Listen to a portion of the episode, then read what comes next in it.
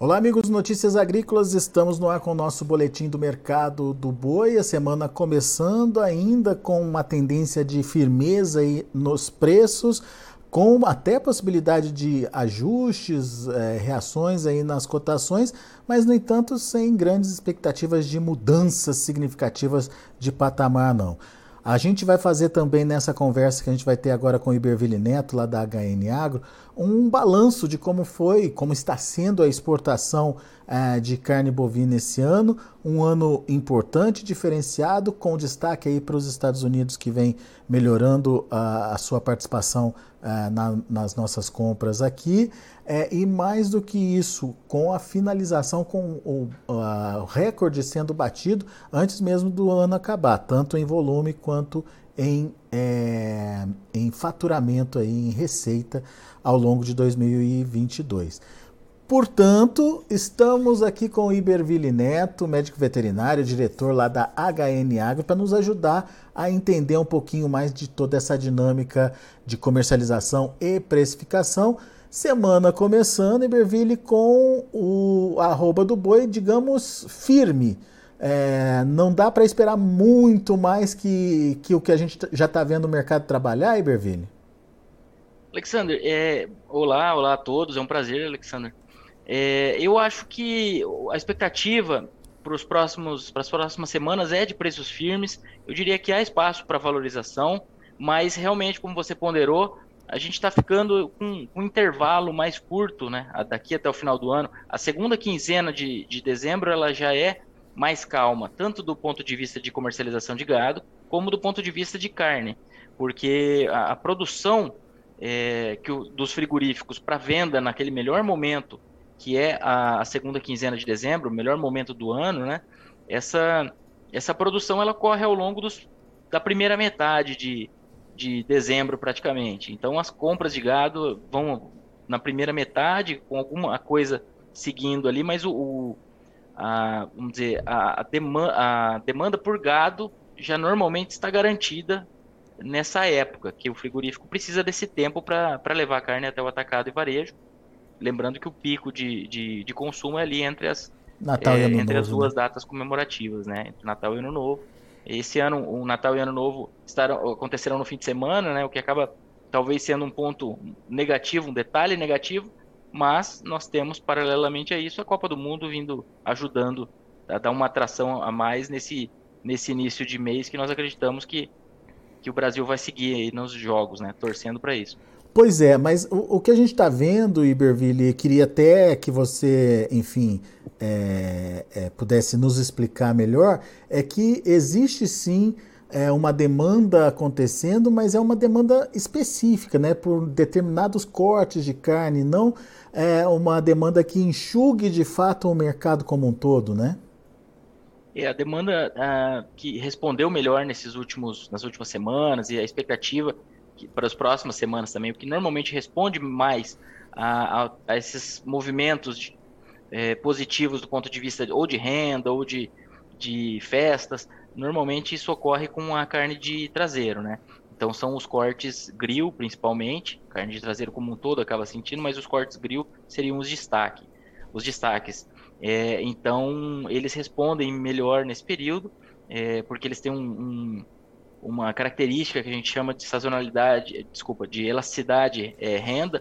Então são cortes mais relacionados, que se respondem mais, seu consumo responde mais à, à variação de renda da população. E o que a gente tem nesse final de ano é, é a melhoria da renda. Nos finais de ano, de maneira geral, nós temos 13 terceiros salários, nós temos é, contratações temporárias, e tudo isso beneficia principalmente os cortes de traseiro. Também temos é, melhoria de escoamento de aves e suínos, mas aí muito também relacionados à, à questão de tradição de, de, consumo desses produtos nas festas, né?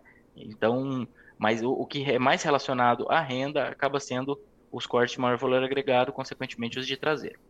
E de uma forma geral, uh, isso acaba mexendo ou tendo um impacto menor aí no boi casado, então, no final das contas.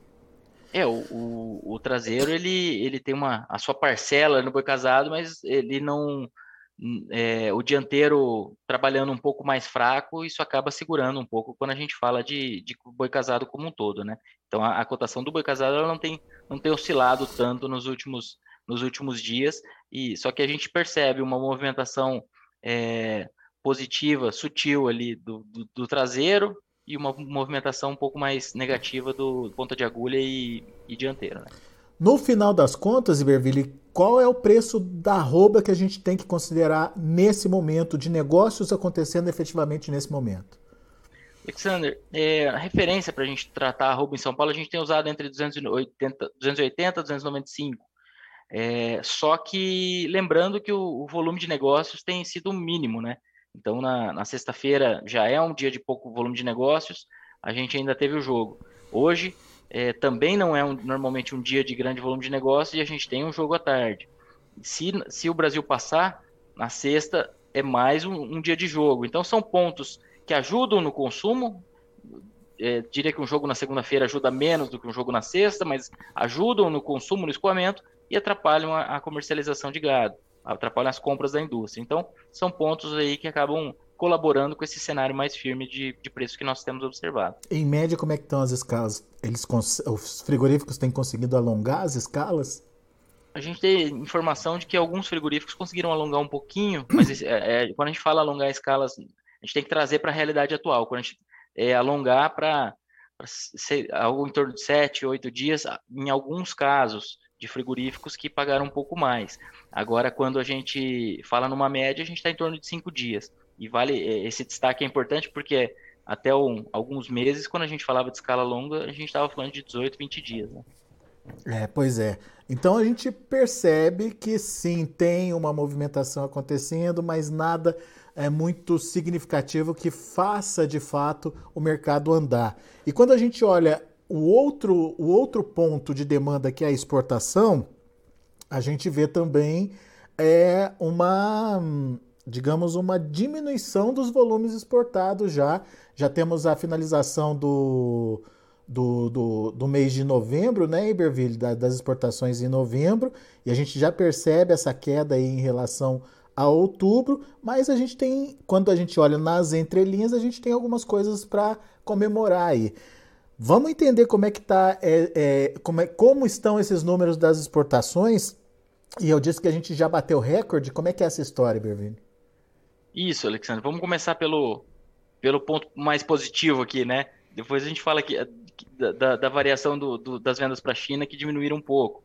É, mas o que, que aconteceu, considerando o acumulado de janeiro a novembro, nós tivemos já um volume superior ao de 2020, que havia sido recorde, e faturamento superior ao de 2021, que havia sido recorde também. Então, faturamento em reais, já batemos o recorde, dólares e volume e o preço médio também está consistentemente acima é, dos últimos anos. É, então, o que a gente tem que. É, isso, lembrando que a gente está comparando 11 meses de 2022 com anos fechados anteriores, né? Então, uhum. realmente as exportações esse ano vieram, vieram muito positivas. Agora, quando a gente começa a abrir essa, essas análises, a gente é, percebe que uh, já começou a, haver uma, uma redução aí na, nas compras, né, Iberville? Na comparação, Isso. por exemplo, com nove... entre novembro e outubro, por exemplo, teve uma queda significativa, né? Isso, isso. É, a gente teve um, uma queda, pegando China como destaque aqui, ela, ela caiu de 128 mil toneladas enviadas só para a China de carne bovina in natura em outubro para 94 mil toneladas em novembro. Então, realmente, é, houve esse, esse ajuste, esse, essa queda que vinha sendo comentada aí de, de, diminuição da demanda chinesa. A sazonalidade de redução da, das vendas para a China nesse período está relacionada ao Ano Novo Chinês, é, que vai acontecer em um período um pouco mais cedo do que no, ano, no, no ciclo no ano passado, né, mas não tanto é, a ponto de justificar essa movimentação das exportações. Quando a gente pega a curva de exportações do ano passado, ela, ela as vendas para a China do ano passado não, desculpa, dos últimos anos. Do ano passado nós tivemos um cenário completamente atípico. Uhum. Mas as vendas para a China é, demoravam um pouco mais para cair e caíam mais em janeiro. E agora elas cederam um pouco mais. E antes, né, em novembro. Isso talvez seja um, um reflexo aí dessas compras fortes que, que a China fez entre agosto e outubro. Inclusive, nós tivemos os três meses de maior, maior volume exportado do Brasil foram os três meses anteriores a novembro. Foram os três recordes, é, não exatamente na ordem, mas os três recordes. E, e talvez isso tenha gerado algum estoque na China. Talvez isso seja até uma estratégia dos chineses, sabendo que os Estados Unidos devem começar o ano um pouco mais, comprando um pouquinho mais, é, e e talvez competindo um pouco mais com eles. Claro que competindo em, em patamares de volume muito diferentes, mas é, os Estados Unidos são outro destaque que a gente pode dar para as exportações agora em novembro, que eles aumentaram o, as compras é, de uma maneira. Eles estão, estão no maior volume é, importado. Deixa eu achar minha cola aqui. Maior volume hum. importado desde março. Então, foram 11,3 mil toneladas para os Estados Unidos agora em novembro e no mês anterior tinha sido 5,7 mil toneladas. Então, pra, quase dobrou o, o, o embarque para os Estados Unidos né, entre outubro e novembro. Então, é um ponto que a gente tem que ficar de olho. E as expectativas já eram de que os Estados Unidos começassem um ano comprando bem pela conjuntura de preços em alta lá, dólar valorizado, mas eles acabaram começando um esse ritmo maior antes, o que é muito positivo. É, pois é. Deixa, deixa eu voltar um pouquinho na China, só para entender um pouquinho mais da, da, da, complexidade aí desse mercado. É, houve uma, uma redução uh, no volume comprado uh, em novembro em relação a outubro, uh, e houve uma redução no preço pago também pela, pela tonelada, como a gente já tinha essa perspectiva, a gente já tinha trazido essa expectativa aí de China é, promovendo uma queda de braços aí para tentar derrubar o preço da carne. Isso de fato aconteceu, Ibervini? Aconteceu, Alexandre. Entre outubro e novembro, o preço médio da tonelada enviada para a China caiu de 6.150 dólares por tonelada para 5.340 dólares. É uma queda de 13%. Quando a gente pega os outros destinos nesse intervalo, outubro para novembro, a queda foi de 3,6%. Então, realmente, é, a China tem pressionado as cotações e, e ela tem sido responsável pela queda geral de preços, uma vez que eles é, respondem por mais da metade das vendas. Na média geral, quando a gente considera o preço da carne no mercado internacional, como é que ficou essa, essa média, Iberville?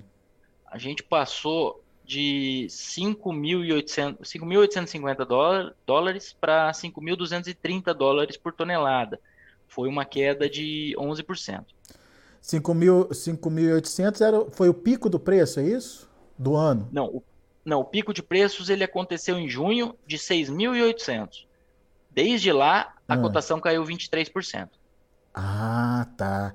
Então tem uma diferença aí do pico do preço no ano e também do, do, do preço em relação ao ano passado, mesmo período do ano passado.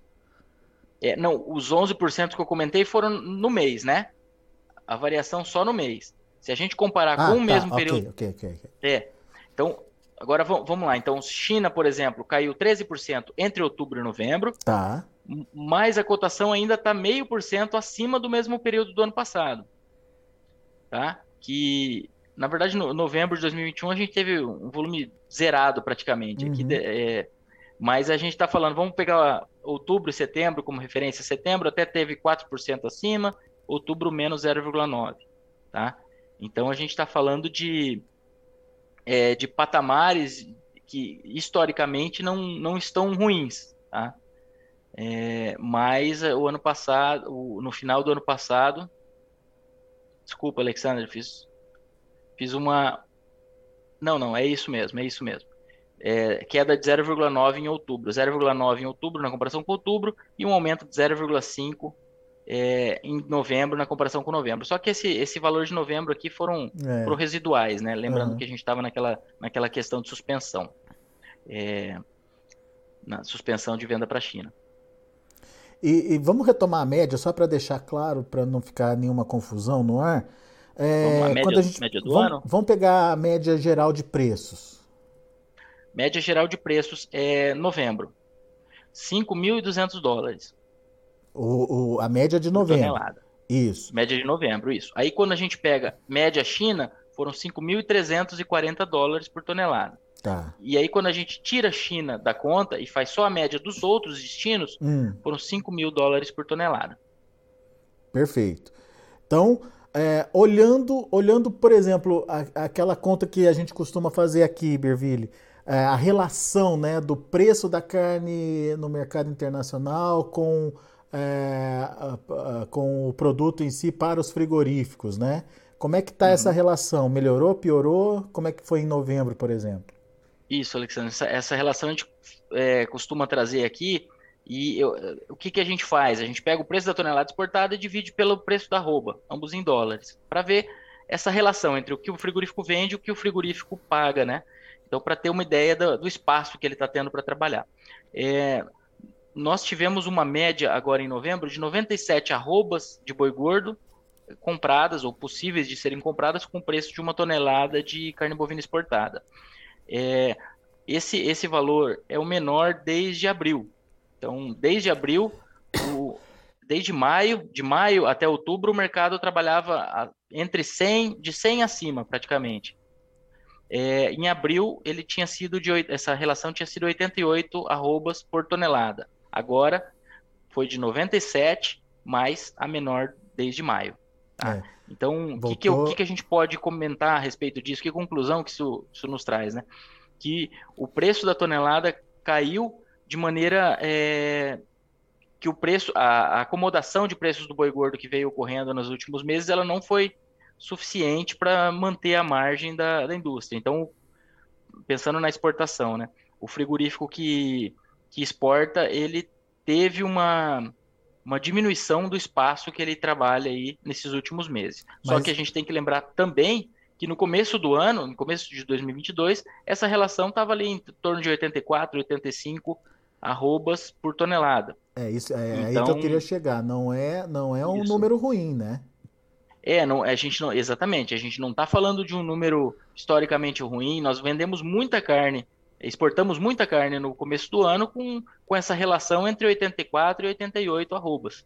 Então não é não, não é algo que, que vai inviabilizar as exportações de forma alguma. O que tem acontecido é que realmente o, é, a demanda chinesa está um pouco mais, mais fraca, o país tem, tem negociado mais, tem brigado pelos preços, só que como a arroba veio, veio caindo também, ela defendeu a margem da indústria, embora é, tenha caído a margem da indústria que exporta nesses últimos meses, sim. Muito bem. Agora, Iberville, a gente chegou em algum momento agora de, de novembro e, enfim, é, a expectativa era de que a China estaria retomando as compras, voltando normalmente aí a, a sua demanda. É, esse, esse, essa informação meio que se perdeu aí na, ao longo do, do, do, do, do mês aí, né? Não tem nada confirmado, então, dessa volta chinesa às compras aí? Não, Alexandre. A, a volta uh, vamos, já esteve mais parado, segundo as informações que chegam aqui para gente, mas eh, eu diria que eh, a movimentação atual, embora tenha melhorado, melhorou em cima de uma movimentação que tinha caído bastante. Eu não, eu não diria que a gente está com, com expectativa muito positiva para a China em curto prazo. Claro que eles compraram é, 94 mil toneladas. Isso aí é, é muita carne ainda, né? A gente não pode. É que sempre a gente faz o comparativo, mas 94 mil toneladas há alguns anos a gente não exportava isso é, no todo. Então, mas é, eu diria que aquela retomada que foi é, começou a ser falada, talvez não, não se confirme em curto prazo. O que não muda nossas expectativas positivas é, né? para 2023 e, e, talvez com uma ajuda boa dos Estados Unidos no começo do ano. Então, o, o cenário para as exportações brasileiras para o ano que vem segue positivo. Pois o, é. O Departamento de Agricultura dos Estados Unidos fala de um aumento de 0,8%, por exemplo, por, por exemplo, para o Brasil, em cima desse ano que está sendo recorde. Eu diria que, que isso é, é, algo bem, bem plausível de ser, de ser obtido, sim. Pois é, daí você tocou no ponto dos Estados Unidos. Estados Unidos aí demandando bem a carne brasileira. Dá para tomar isso como tendência, Iberville? Alexandre, a gente está entrando, na, os Estados Unidos estão entrando numa fase de menor oferta de gado, o que, o que é positivo, porque eleva o preço da carne lá e, e, e, em paralelo a gente tem o dólar valorizado. Então, o dólar, cada dia a gente tem uma sinalização do que está acontecendo com a economia dos Estados Unidos e o que, que, por sua vez, aconteceria com juros. Então, não dá para a gente fazer muita previsão de dólar, mas é, acompanhando é, as últimas notícias, parece que a taxa de juros nos Estados Unidos deve se manter por, por um período um pouco maior do que as, as informações anteriores. Os números de emprego nos Estados Unidos na sexta-feira vieram bons e, e isso acaba é, indo na direção de uma taxa de juros um pouco mais elevada para lá consequentemente, dólar forte. Dólar forte é bom para eles comprarem carne mundo afora e ruim para eles venderem carne. Então a gente tem um cenário que eles estão com menor oferta de gado, preços em elevação e, e uma e uma é, e um câmbio que beneficia as importações. Então eu diria que é, o Brasil o, tem grande... os astros aí estão alinhados para a gente mandar mais carne para lá sim. O Brasil tem grande possibilidade de incrementar essa relação com os Estados Unidos, que hoje não é não é o tá entre os cinco maiores compradores brasileiros, é isso, Berville? Ele, os Estados Unidos são, são o terceiro, ficam atrás de do Egito. Deixa eu achar minha, a minha cola aqui, Alexander. Mas eles ficam atrás do Egito. É China, Egito. 4 mil, é, considerando carne in natura, no acumulado de 2022 e volume a referência, tá? Uhum. O que, que a gente tem de ordem aqui? China com 1 milhão 140 mil toneladas, 62% do total. Uhum. Aí depois Egito com 83 mil toneladas e 4,5% do total. Estados Unidos com 79 mil toneladas e 4,3% do total. Só 4 mil toneladas de, de diferença entre os dois países. E depois vem Chile, Filipinas, Emirados Árabes nessa sequência. Que interessante. Então, Estados Unidos, é, se continuarem nesse, nesse ritmo, tem tudo aí para virar um grande freguês aí do Brasil. Sim, sim. Estados Unidos é, é o momento é para a gente ganhar espaço lá. A questão é que nós vendemos em alguma em uma cota de outros países, né? Nós estamos junto com outros países numa grande, numa grande não, numa cota que eles têm, é, e praticamente toda preenchida pelo Brasil mas a gente está sempre negociando para ver se sai dessa cota e consegue uma parcela maior de, de acesso com, com tarifas menores, né? Muito então bem. isso seria um, um, ponto muito positivo. Claro que tem todo o lobby da indústria norte-americana da carne, que é muito forte, é, e a gente tem que acompanhar. Por um lado tem o lobby, por outro lado tem a inflação batendo a porta, né? Que essa inflação, ela, ela na nossa visão, ela pode ser um, um ponto muito positivo para a abertura de mercados nesse, este ano, 2022 praticamente acabou, mas 2023. E aí a gente está falando possivelmente um Japão, uma Coreia do Sul, Estados Unidos melhorando o espaço para carne brasileira, Indonésia habilitando mais plantas. Então tudo isso, é, a inflação acaba diminuindo um pouco é, esse protecionismo e mais carne é, uhum. é, melhor que entre nesses países. Quando eu falo protecionismo, pensando nos Estados Unidos, né? Os outros a produção de carne deles é menos, menos relevante. É, porque quando você abre a possibilidade de importar esse, esse, essas carnes para o seu país, você aumenta a competitividade e diminui o, o, a, o, o risco de inflação ali, né? De, aumentando competitividade, você baixa preço, né?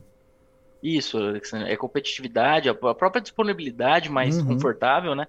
É, gera, gera um, um atenuante aí nos preços e pelo menos é um ponto a ser riscado ali na lista de itens que gera inflação, né? Que Boa. todos os itens, na verdade, é, é, maior ou menor peso, acabam influenciando na inflação.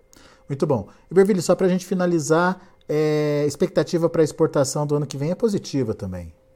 Positiva, Alexandre. O, o Departamento de, de Agricultura dos Estados Unidos fala de 0,8% de, de aumento no último relatório que eles fizeram agora em outubro, e a nossa expectativa, na nossa visão, é bem possível que ocorra isso, talvez até, até um pouco mais, a depender da questão cambial, que por sua vez depende da questão fiscal e, do, e das tratativas que estão ocorrendo no, no Congresso. Né? Então, dependendo do que, de como a, a coisa acontecer, o dólar pode subir mais, o que não é bom para a economia como um todo, mas para as exportações, pensando aqui nesse, nesse ponto do nosso negócio, é positivo. Deixa a carne brasileira mais competitiva lá fora, né? Isso. Muito bom. Iberville, meu amigo, obrigado, viu, mais uma vez por você estar tá aqui e nos ajudar a entender um pouquinho dessa dinâmica de precificação ah, do mercado de carnes aí, principalmente a participação das demandas, né? Mercado internacional, mercado doméstico, como isso tudo influencia na formação dos preços por aqui. Muito obrigado, meu caro, volte sempre. Obrigado, Alexander. Obrigado a todos. É um prazer. Um abraço. Abraço para você. Tá aí Berville Neto, HN Agro, aqui com a gente no Notícias Agrícolas, trazendo as informações do mercado. Vamos ver como estão os negócios lá na B3, de olho na tela, vamos lá? Janeiro, R$ 298,60, alta de 0,1%. Fevereiro, R$ 299,30, alta de 0,39%. Indicador CPEA fechou a última sexta-feira a R$ 290,70, sem alteração. A gente vai ficando por aqui, agradeço a sua atenção e a sua audiência. Daqui a pouco tem mais informações e outros destaques para você.